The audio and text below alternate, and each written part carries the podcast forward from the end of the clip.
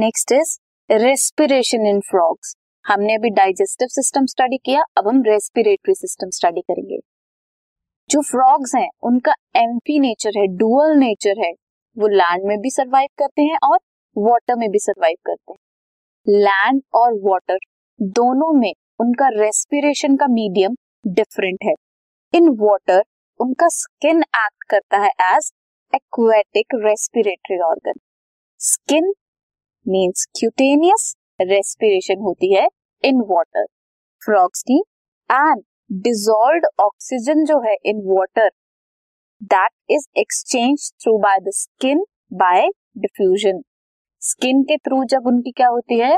Exchange होता है gases का ऑक्सीजन एंड कार्बन डाइऑक्साइड का. वो किसके थ्रू होता है?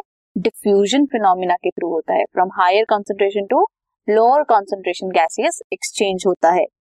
लैंड में buccal cavity skin and lungs act करते हैं एज रेस्पिरेटरी ऑर्गन्स जो लंग्स के थ्रू रेस्पिरेशन होती है, उसे बोलते हैं पल्मनरी रेस्पिरेशन जो लंग्स हैं that are present in the thorax region elongated होते हैं pink coloured sac like structure form करते हैं.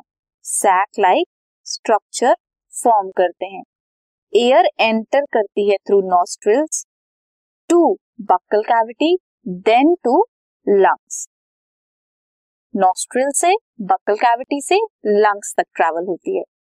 अगर हम बात करें ड्यूरिंग एस्टिवेशन एंड हिबरनेशन जब वो summer sleep and winter sleep में जाते हैं तब गैसियस एक्सचेंज होता है उनका थ्रू स्किन क्यूटेनियस रेस्पिरेशन होती है तब भी। सो so, हमने प्रॉक्स में क्या देखा? स्किन के थ्रू होती है बक्कल कैविटी के थ्रू होती है एंड लंग्स के थ्रू फ्रॉग्स में रेस्पिरेशन होती है।